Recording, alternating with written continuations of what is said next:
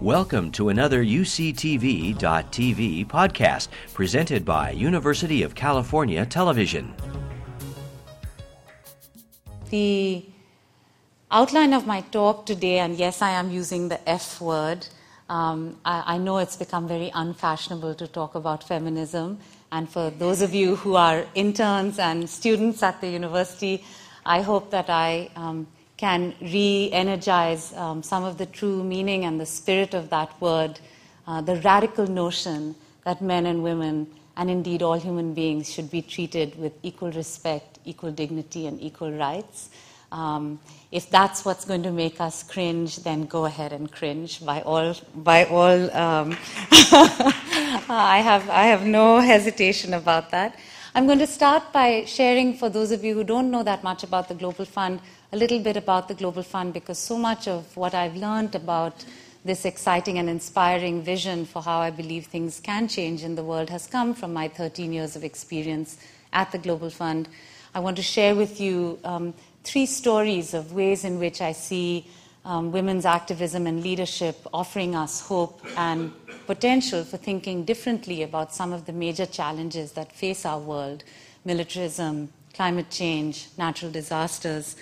Um, and I want to suggest that women in poor and underserved communities, as well as women in very privileged and well off communities, are not waiting for governments, private corporations, a UN global agreement, um, or a UN peacekeeping force for that matter, to kind of um, transform their lives. They are truly recognizing that they are the ones they've been waiting for, and they're ready to begin to start making change and are indeed showing us the way. Um, and then I want to share with, leave us with some thoughts about how each of us, individuals as well as um, communities, community foundations, can begin to do something about making the kinds of investments uh, that could try and make a difference. So let's start um, at the Global Fund.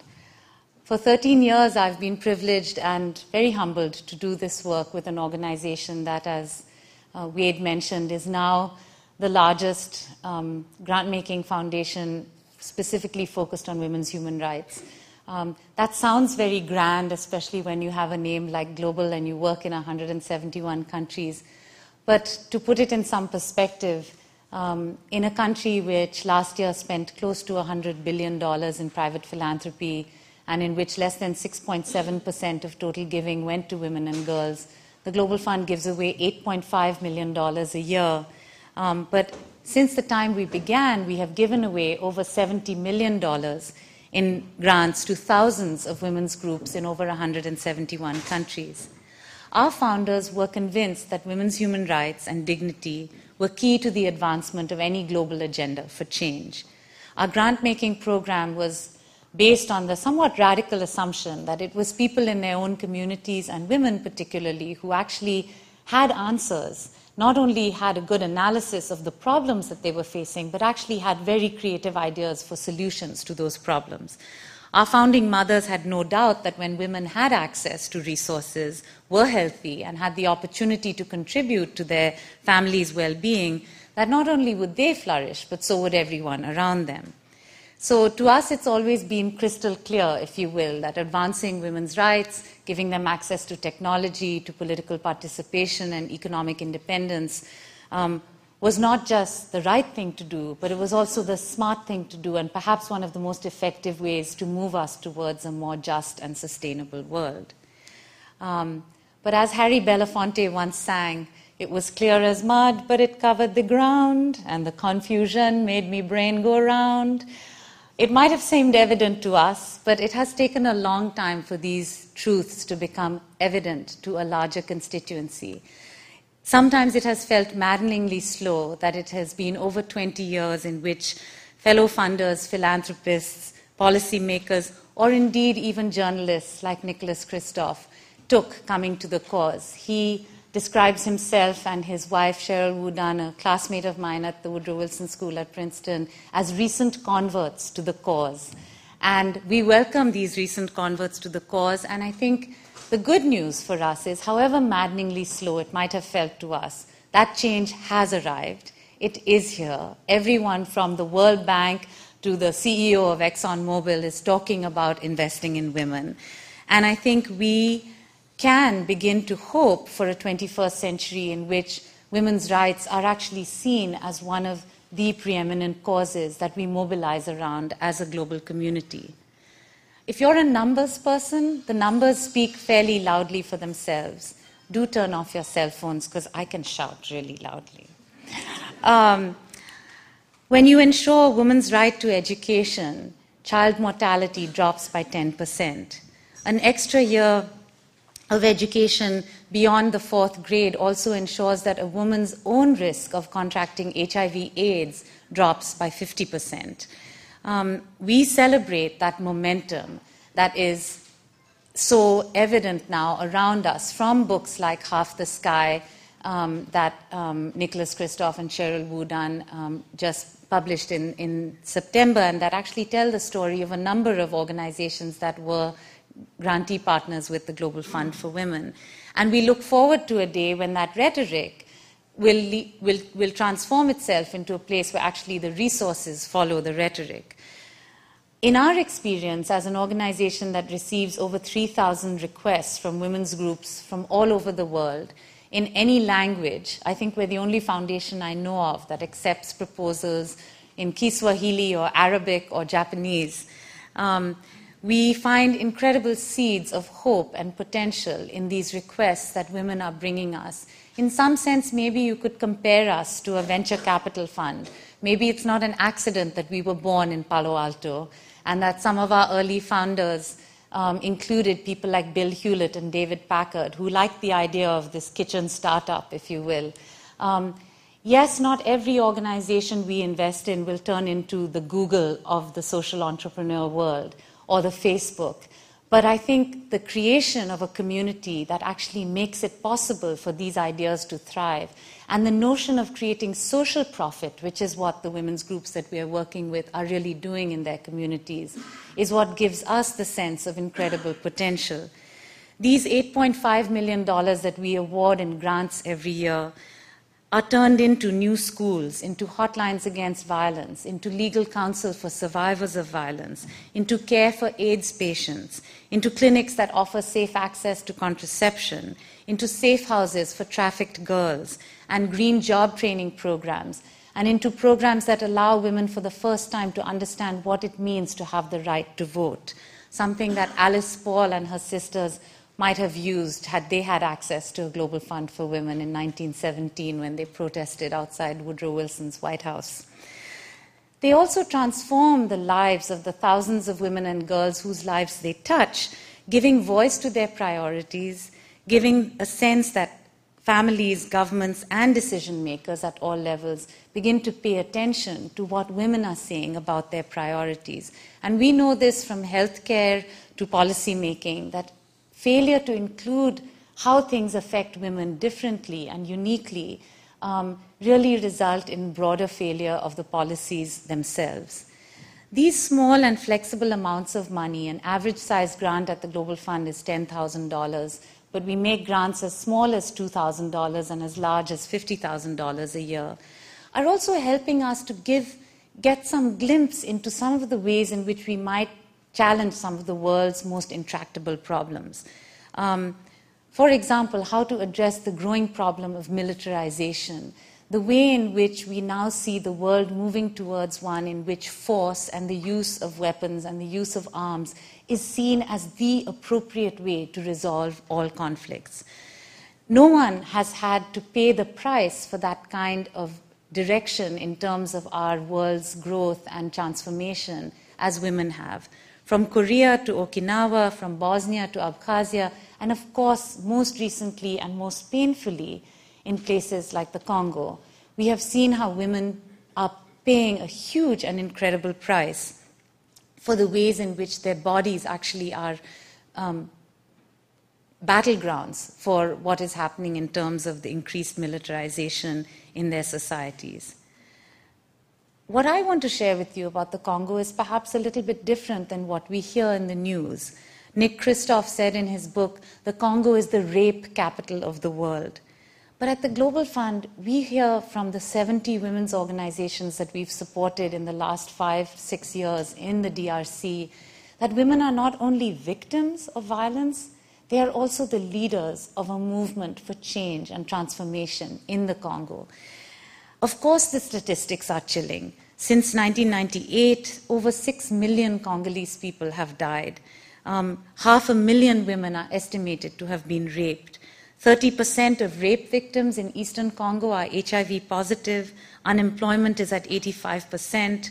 And 45% of all women are illiterate. The DRC is also one of the four countries in the world with the highest maternal mortality rates. Another one is, Af- is Afghanistan. But what we don't hear in mainstream reporting about the Congo, and that we hear at the Global Fund Women, at the Global Fund for Women from the women's groups that we support in places like the Congo, is the larger context within which this is happening. So we are reminded by women in the Congo that it is not just that there's something wrong with their men, or that there is something bad about their culture, or that there is something fundamentally flawed about their civilization. We are reminded by Congolese women of the brutal history of colonialism in that part of the world. We are reminded by them of the aftermath of the Rwandan genocide and the militias that roam freely across the Congo that are funded by the Rwandan government. They remind us of the continued mineral ex- extraction by multinational corporations, and they remind us of the fact that the France, UK, and the United States together earned more last year in sales of small weapons to the Congo than the total amount of humanitarian assistance that those countries put into the Congo. These are the statistics that women in the Congo are reminding us about. Um, they are also reminding us that those little machines that we can't live without, called cell phones, depend on a mineral called coltan. In fact, the Congo has 80% of the world's reserves of, of coltan. If we really cared about making a difference in the Congo, women there say to us, speak out, talk to every cell phone manufacturer, demand that there be a change in the practices that somehow enable the large manufacturers to continue to extract minerals while this violence continues, and reminding us that very often it is militias that are actually paid for by corporations that extract the kind of violence and, Im- and that inflict the kind of violence that we hear of from women.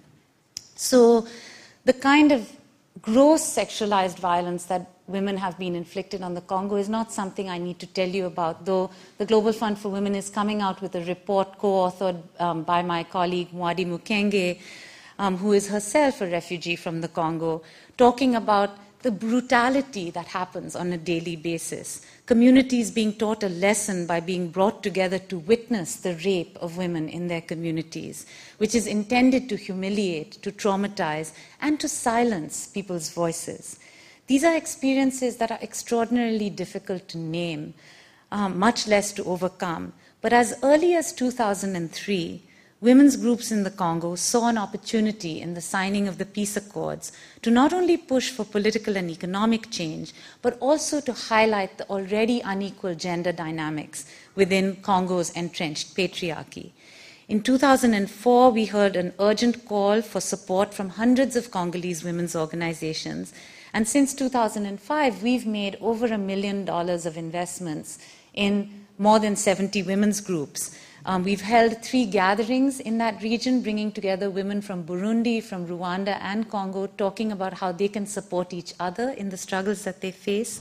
They've been instrumental, women have been instrumental in educating and mobilizing Congolese women to participate in elections, to find their voice, to demand a different solution, to hold perpetrators of violence accountable. They passed a landmark bill, again, something we don't hear about when we hear about the women who've been raped that criminalized sexual violence that includes mandatory sentencing for rape, including those committed by army officers and soldiers, and addressing the question of forced early child marriage. One of the groups that we've worked with is SOFAD, and one of the women that we've gotten to know is the founder of SOFAD, um, a, a, a, young woman called Katana Bukuru, who won the prestigious Frontline Defenders Award. They've managed to build 50 peace networks that link over 20,000 women and youth in villages across eastern Congo. They've used these networks to help victims of sexual violence to access support and legal recourse, but they've also engaged community leaders and armed groups to stop the sale and the proliferation of arms in their community. Uh, most recently, and this might um, be something you may not think about as a way to um, mobilize against violence in your community, a group of young people brought out a CD of songs celebrating um, non-violent methods in which you could resolve conflict, and particularly talking about um, celebrating women's position, rights, and dignity within their community. Women like Katana give me a huge amount of hope um, for the role of the women's movement in resisting and dismantling militarism worldwide. But the planet faces other kinds of sometimes overwhelming challenges that we feel incapable of finding solutions to.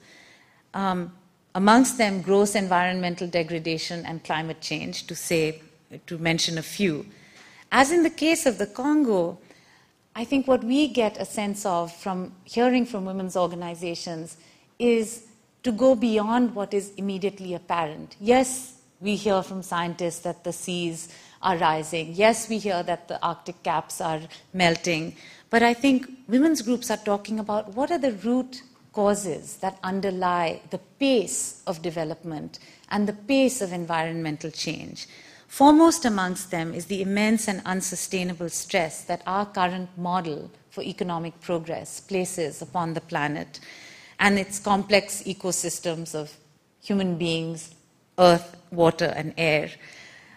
Indeed, the model that we currently have of so called globalization and progress um, emphasizes industrialization at all levels, even with regard to the production of food. We're now going back to ways of producing food that you know my grandparents and your grandparents took for granted. We now call it organic farming. Um, but there was a different way of producing food that we knew of. And yet, in the rest of the world, the model being sold is still the model that we used here in the West for so long.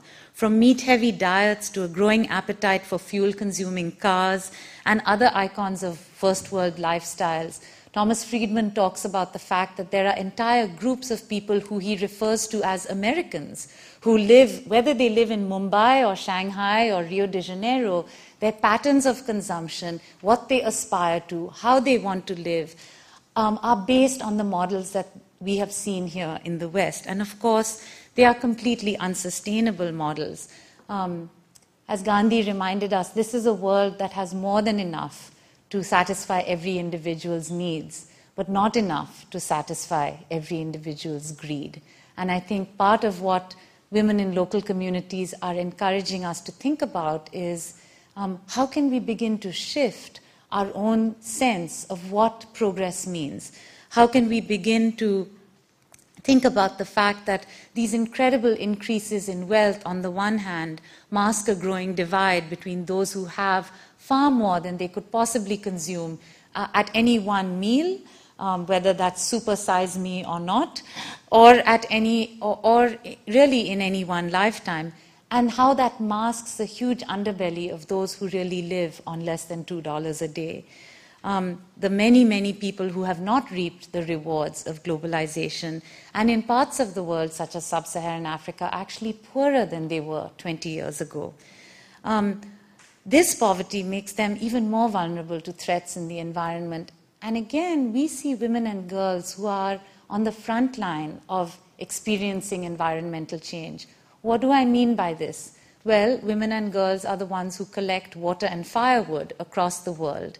The first time you, they notice that they are walking three miles extra, or four miles extra, or a whole hour extra to collect the firewood that once was right outside their huts, they realize that something is changing in their communities. I remember a few years ago, I walked up three hours up a hillside that was almost completely barren in Nepal with a Nepali women's organization that had fiercely resisted the um, selling of one last piece of forest on their hillside. Um, they showed me how their hills had once been covered with a full and lush um, plant life, including the beautiful Himalayan rhododendrons. They told me about the traditional Ayurvedic herbs that they would gather that grow in the shadow of those large trees.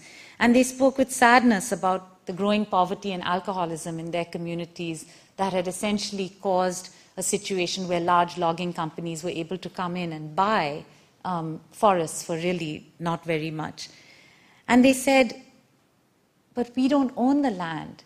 That's not something we as women have ever had the right to do. And we couldn't do anything until we came together in a women's group, pooled our money, and then physically stood around this patch of forest that was left um, in our community and demanded that we protect that, that that forest be protected. They also went on to mobilize and push the Nepali government to start a program of reforestation in their community. Um, these are the ways in which you might argue that women and girls could be for us as a planet an early warning system, if you will, of environmental destruction.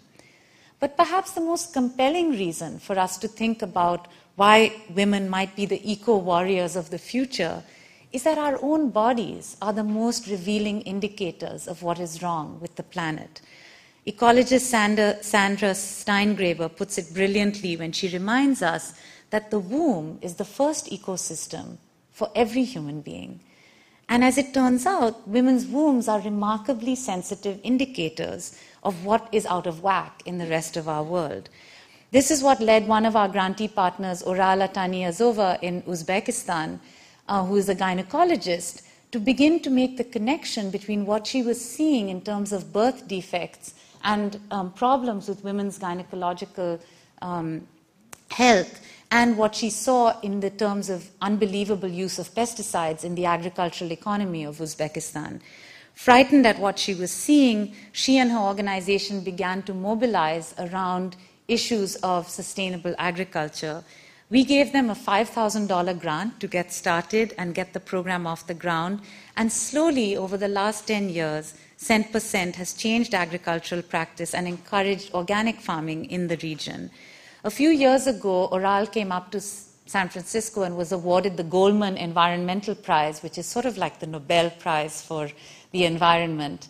Um, as she did so, she accepted her award, a $125,000 gift, and the next day promptly found herself in our office. And we said, Oral, what are you doing here? And she said, I'm coming as donor, not as grantee. And we were like, What are you talking about? You need this money?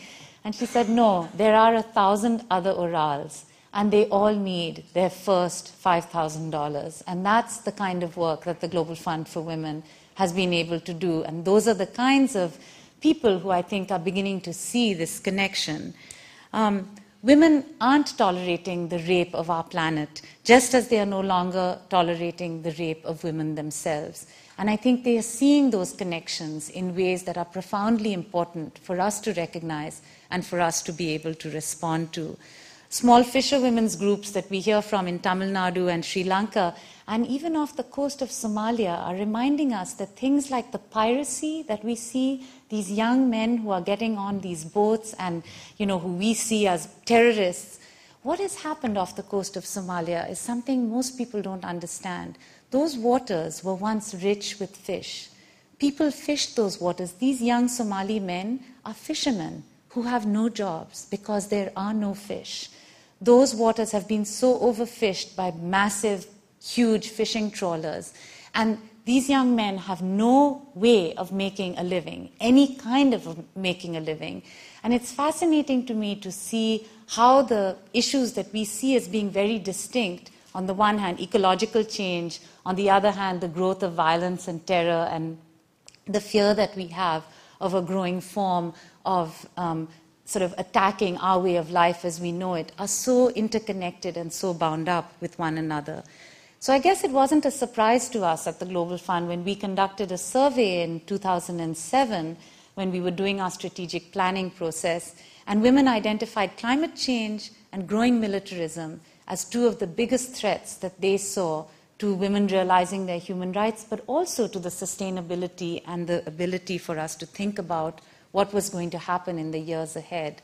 Uh, we all looked at the Copenhagen Climate Conference as a way of sort of maybe giving us some hope, and I think um, many of us were disappointed when we walked away without an agreement. Um, yet there were some small signs of hope. The little island nation of Tuvalu stood up and mounted what could be called nothing less than a David and Goliath confrontation as they demanded that the big polluting giants that are responsible for more than 65% of all greenhouse gases the US, Australia, Brazil, China, India, Canada, Japan, and the EU really step up and talk about what it would mean for countries, particularly small island countries, which literally will not exist anymore if the continued trends go on. Our commitment at the Global Fund is to give voice to the actions of people in these communities, including people in Fiji, um, where a wonderful organization called the Women's Action uh, for Change is a group that has been actually talking not about climate change, but what they call destabilization. Because in villages across Fiji, as in other um, small island nations, women are not only moving inland, they're actually leaving those nations. And where are they going? They're going to places like Australia, they're going to places like New Zealand, where then new dilemmas get set up as migration causes tension. I don't know how many of you may have heard recently about the issues in Australia where a young Indian student was killed. Um, the tensions that we have in our societies right now, where people from poorer countries are coming to richer countries in the form of migrants, and then what we do as societies that have to deal with that pressure of migration. Um, are we going to respond from a place of common shared humanity, or are we going to respond from a place of saying they have no business being here? And more and more, I think we will not just be faced with economic refugees, but with climate change refugees.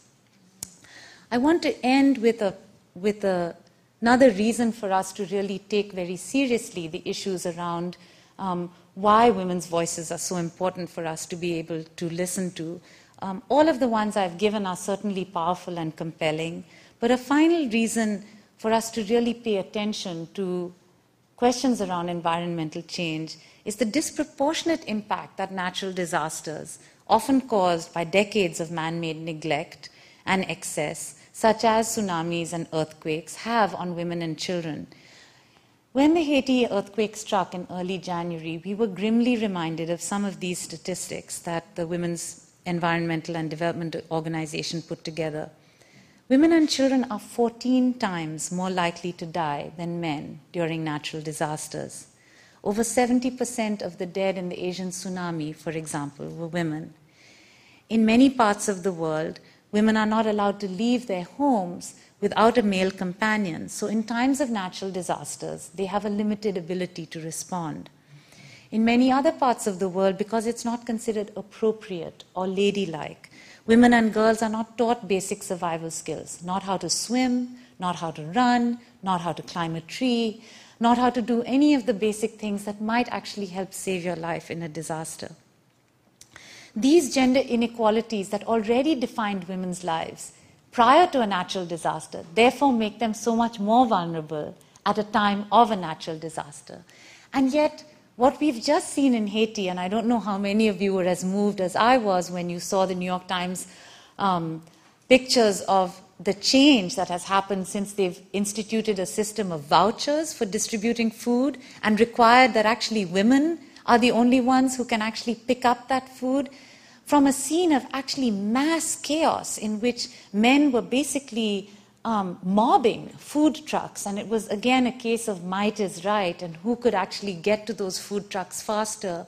You now have a situation where Haitian women are actually doing what they've always done in remarkable circumstances, making sure that the resources get to those who need it the most. Um, we've had some of that experience um, in terms of our interaction with women in Haiti, where we've been active since 1991.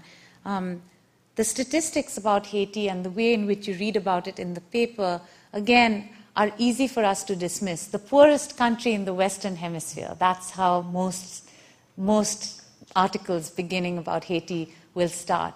What it doesn't tell you is that Haiti has an incredible history as the first country in the world to overcome slavery, the first place where there were actually a slave uprising and a free Haiti. Haiti was the first nation to throw off colonialism um, and paid a very high and brutal price for it. one that I think must have made many Haitians think twice about the presence of US troops on their soil, because US troops have been there in not such wonderful circumstances, often more as an occupying army instead of bringing um, resources. On the other hand, I think Haitians have been incredibly grateful for the outpouring of support that has come from all over the world, and especially here in the United States. Um, we feel very proud because our first grant in Haiti was to an extraordinary group of, of peasant women who we later found out, as I met Paul Farmer last year for the first time, and he jumped up when I introduced myself and said I was from the Global Fund for Women. He said, You gave us our first grant in Haiti. And I said, We did? Um, he said, Yes, because Partners in Health has always believed that we should partner with local organizations, and it was women who welcomed the work that we did in health. And it was a Haitian Peasants Women Association that applied to the Global Fund for a $5,000 grant in 1991. And Paul Farmer, to this day, recognizes our commitment to that engagement with groups on the ground. I think that there has been an incredible response from, from donors, certainly at all levels. But I think what was even more moving for us as, as an organization committed to and seeing this notion of sort of building community was the outpouring of response from other women's organizations, many of our grantees in the Latin America and Caribbean region. Um, CAFRA, the Caribbean Association for Feminist Research and Action, collaborated with the National Association for Research on Women in Haiti to actually have, they've set up what they're calling a feminist camp on the border between um, the Dominican Republic and, um, and Haiti to advocate for gender sensitive aid distribution. In fact, it was their work that got um, successfully got big aid agencies to change their strategy of distributing food to make sure that they had these vouchers that went to women. The purpose of this camp is to create a holistic healing center and a legal clinic for women's human rights defenders. Unfortunately, once all the attention is gone, and the attention will, will go away, as we know from other places where there have been crises, the real work of rebuilding Haiti will begin. And I think that's where women have played such an extraordinary role, whether it's been Rwanda, whether it's the former um, uh, Yugoslavia or the Balkans.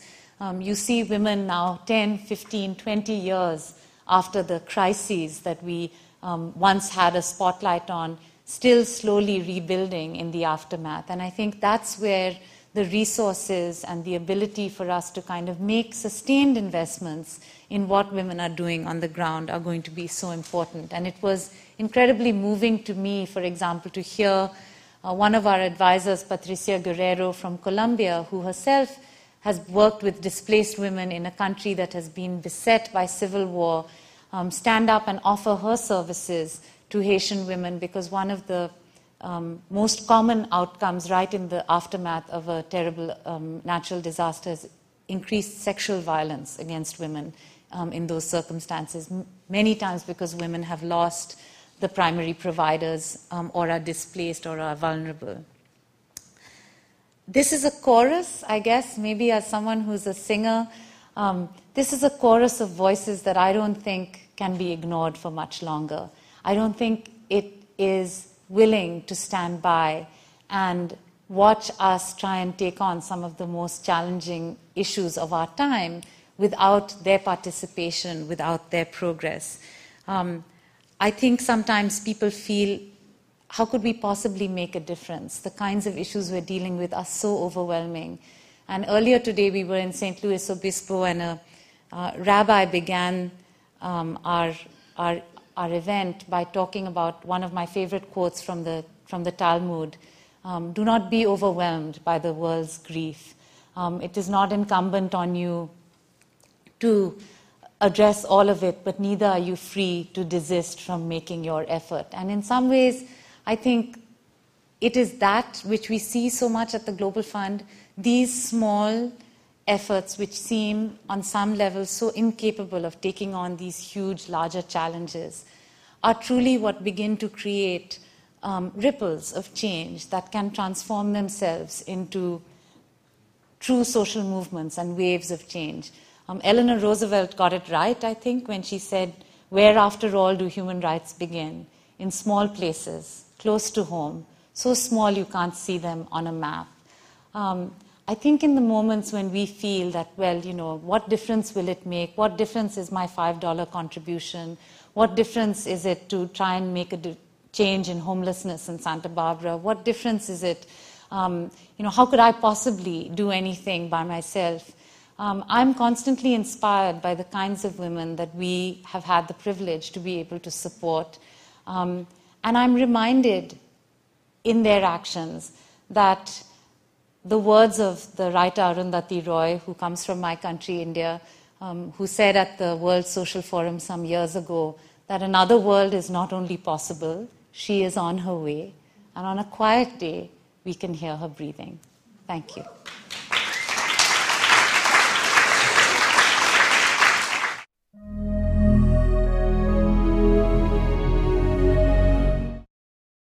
Can we do as individuals that you can just kind of share with us on a small or, for that matter, larger level?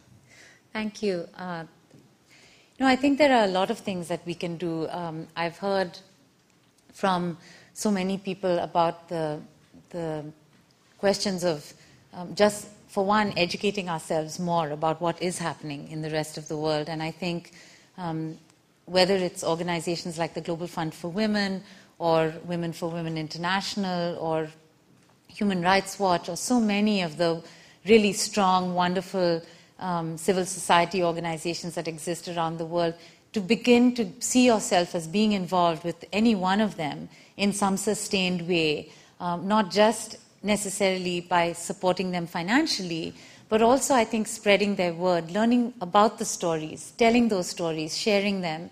Um, I think I'm constantly struck by how um, relatively ignorant we are here, despite all of the access that we have to information. Um, perhaps it's almost an overload, or perhaps we we trust information better when it comes from friends and partners. Uh, next month is International Women's History. It's um, Women's History Month, and it's also March 8th is International Women's Day. Uh, how many of you know what the origins of International Women's Day are? Which country do you think International Women's Day originated in? Any guesses?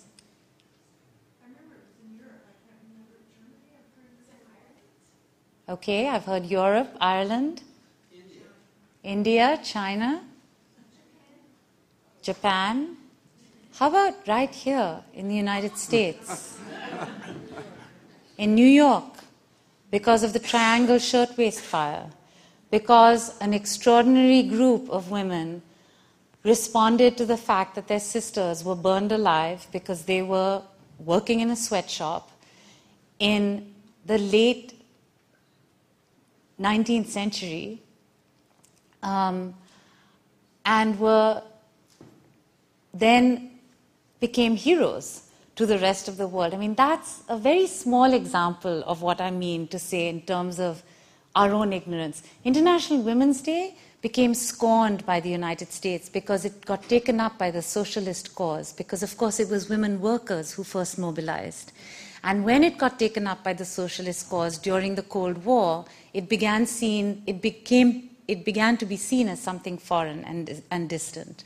I think the more we can begin to educate ourselves about our own traditions, I use the Alice Paul example uh, knowingly because I often get asked, oh, aren't you imposing Western notions of human rights in other countries?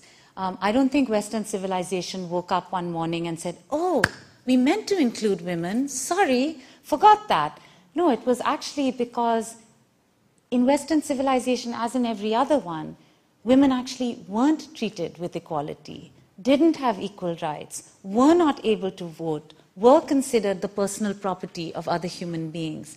And it was women's own efforts to challenge that over decades and centuries that that changed in the context both of the United States and in Europe. And it's that same process that is happening in other parts of the world. So I think other things that can be done is also challenging the assumptions around cultural superiority, the assumption that we in the West have already arrived and have the answers. And somehow those poor people are victims of their culture, of their civilizations. But instead, to support women within those communities who are really making change themselves. Um, I also think book clubs are a great way of being able to kind of take action and to do this process of education. So, whether you use um, Half the Sky, uh, whether you use our new Congo report that will be coming out, whether you use um, a new book that's going to be out um, from Isobel Coleman called Paradise Under Her Feet, which, which talks about Islamic feminism. Um, it's a great way to begin to kind of share a story with a broader group of people. Um, and if you want something more concrete um, next month for International Women's Day, you can sign up and host a house party. And uh, the Global Fund will send you a kit on how to host a house party and spread the word to 10 more people. So um, I think those are some ideas. If women's work, like hauling water uh, and um, the firewood and uh, the things that women do as a daily thing, um, is now being counted by the UN, or uh, if you could explain that a little bit. I don't know whether everybody realizes the economic definition of, um, of work. In the word of, wor- of work.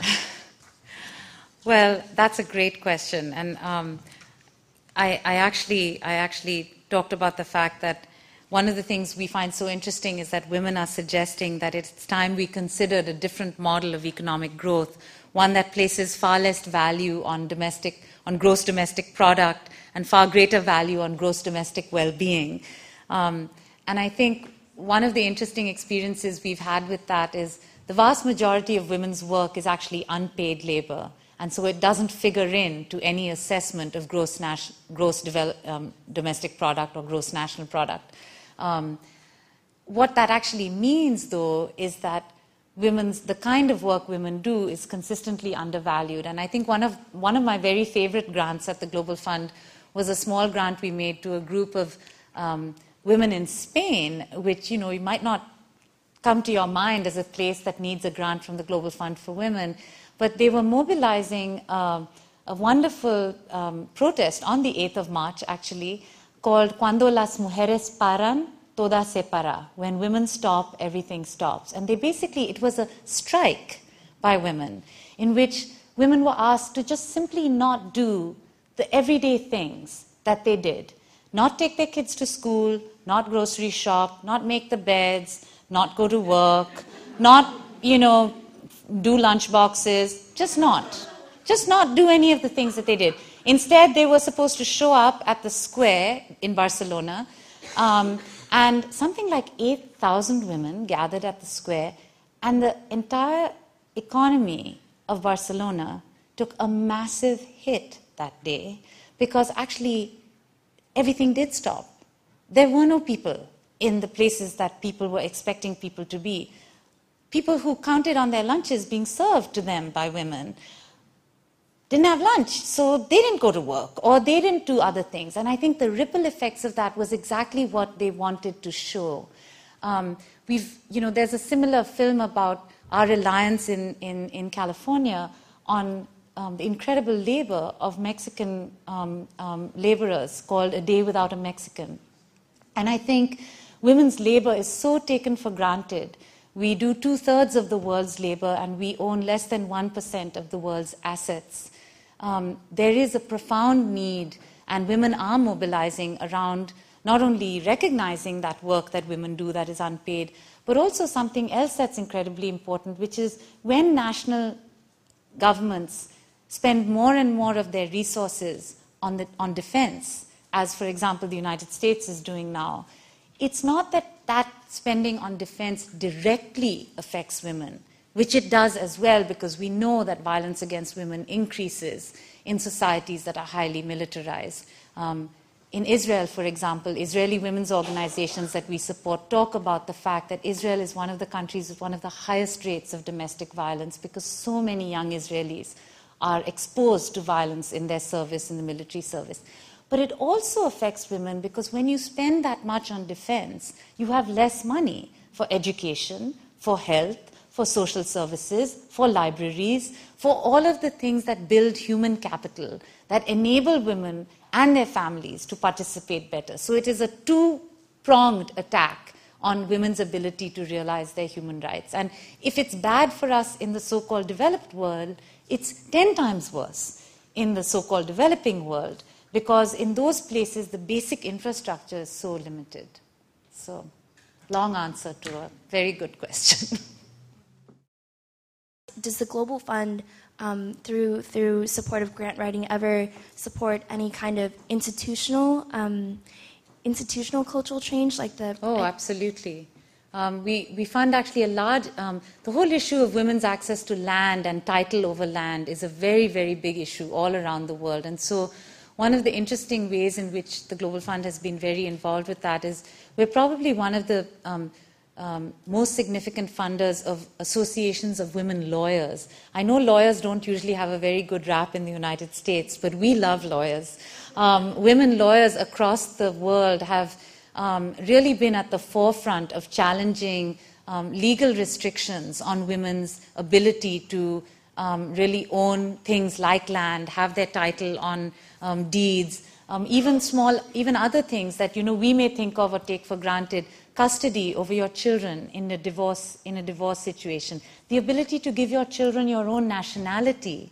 In many cases, um, in the Middle East, for example, women are not permitted to give their nationality to their children, and so if they're married to a foreign national, um, that person keeps their children because of the nationality issue. Um, so I think there are a, a, number of ways in which organizations that we've supported um, uh, really get at some of these institutional factors. Um, and even in places where there are legal support for women's rights, the customary practices undermine that legal right. So, um, in, in much of sub Saharan Africa, for example, when a woman is widowed, um, the brother of the husband will simply marry um, the widow, um, marry in name, and then become the owner of the land. And many of the women's groups we've supported in Mali, in Burkina Faso, and Senegal are really mobilizing around exactly those kinds of issues. Um, and I think the combination of having both economic independence, um, women being able to have control over the resources that they earn um, in a family, and being able to actually have assets in their own name are two ways in which um, we've been very involved with um, supporting change. I'm really interested in the Global Fund for Women. I've heard a lot, but I think this was a really good view into the kind of work you do. And I'm just wondering if there's, you know, I guess generally, I mean, specific to me, but generally speaking, um, is there a need for young people? Because I feel that in the work that I've done, uh, with nonprofits and the way things are geared towards people graduating, we're not really um, sort of, what's the right word? They don't really tell you, like, yeah, go work in the nonprofit sector, you know? Um, I guess it's it's not as glamorous or money making as other things, but um, that's kind of what interests me. So I guess just interested because I have no life plan after June 15th. Um, if there's any way to get involved, and uh, I'd like to go places and, and hang out with these women. I love so. your question. That's Thank you. great. Um, actually, the, certainly for us, and you know, Linnell would, would, would speak more about this if she had a voice today, but um, we couldn't do our work without people like you. I mean, more than 50% of our staff is young women under the age, young women and men actually, wonderful six men who work at the Global Fund, um, and more and more more and more um, interns who, uh, who, are both men and women, which is totally exciting for us because I really think one of the things that I keep talking about is that to be a feminist doesn't require you to actually be either a man or a woman. You can be both, either, neither, whatever you choose. It's about how you see the world and the world that you dream about, you know, in terms of being a more equal place. Um, so I certainly, you know, I'm not in your career counseling center, but um, I think most nonprofits wouldn't be able to survive if it wasn't for idealistic, committed, passionate people coming to work and being willing to work for, yes, much less money than you'd make at Google. Um, uh, free lunches sometimes, but not the way you would get at Google. um, and, and I think, you know, it is, um, it is actually one of the things that makes our work both possible but also fun. I mean, I think we have so many, When I think of, you know, all the people I've met. I mean, I joined, when I was recruited to the Global Fund for Women, I was 33 years old. And um, I, you know, first I thought they'd made a really big mistake. And I spent the first five years of my life thinking, oh my God, someone's going to come in and say, you fraud, what are you doing in this job? Um, I, I think there is so much potential for um, the kinds of input and resources that we get from people who are coming out of graduate, who are coming out of undergraduate programs and out of graduate school, um, who have lots of ideas, um, not necessarily a huge amount of experience. One of the things that I'll say makes it easier, particularly if you want to do international work, is to be fluent in one other language. Um, it's not something most Americans think about until like after you're done with college, but at the Global Fund for Women, you know, we accept re- requests in any language. We have a staff that's for the pretty much bilingual. Everybody's bilingual, and there are a lot of people who are quadrilingual or you know um, multilingual. So I think that's that's something I would I would suggest. And I think a lot of a, a lot of nonprofits also face the challenge of feeling that um, they don't have that much to offer in terms of competitive pay scales and, and, and um, benefits and things like that. But I think um, so many of us depend on people like yourselves, so don't get disheartened. Have we reached critical mass? Are there enough of us who are really conscious of this gauntlet that, um, well, basically what Nicholas Kristof has said, that this is the moral challenge of our century? And um, do you think we're there yet? And if we're not there, um, what do we do? And what are the impediments? You know, I think we probably ask ourselves this question at various moments of time. I mean, I think, you know, I'm sure people ask themselves this question in the 60s and 70s, you know, is this the breakthrough moment? Um, when we passed Title IX in the United States, when the rape law changed in India in 1983, um, you know, you feel constantly like, is this the tipping point? Are we here? And what I, what I think I've seen in the experience with um, particularly the struggle for women's, women's rights is in some ways it's maybe the most scary of all social movements because that famous feminist adage, um, the personal is political, is so profoundly true. It's a, it's a place of transformation that truly does begin with each one of us. Um, it's a place of transformation that begins with how you interact with your um, children, how you treat your sons and daughters, how you interact with your lovers, your husbands, your fathers, your brothers. It's so, it, it happens in such an intimate place. You know, it's not like there's an enemy out there. It's not the ruling class. It's not the, um, uh, you know, it's not the colonizers. It's, it's people who you're intimately connected with. And I think um, that's partially both the incredible promise of this revolution, um, and it's also what makes it very scary, and it's also what causes periodic backlash. Um, so every time women feel like we're sort of right at that point, uh, and you see it happening right now. I mean, there's such a resurgence of religious fundamentalism, and, and, and you know, not not religious fundamentalism in the celebration of the Holy Spirit or the divine, but religious fundamentalism that takes the form of incredible oppression of women. Um, and it's across religions. I mean, it's from, you know, Orthodox, uh, you know, Orthodox women in Israel writing to us about the um, coercive use of um, fertility drugs on young women who get married into Orthodox families, all the way to, um, you know, the things you're much more familiar with in terms of Islam and my, my, big, my big bone to pick with Nicholas Kristof is that his, his chapter entitled is, is Islam Misogynistic should correctly have been called Is Religion Misogynistic? Because all religions and all traditions, not just Islam, have strong tendencies that kind of want to keep this in control. And for those of you who went to see Avatar, you know, there was on the one hand, this incredible celebration and possibility of this world that was interconnected, but then, you know, you're sort of left with, oh, and in the end, you just like, the Na'vi people have machine guns. Great, you know?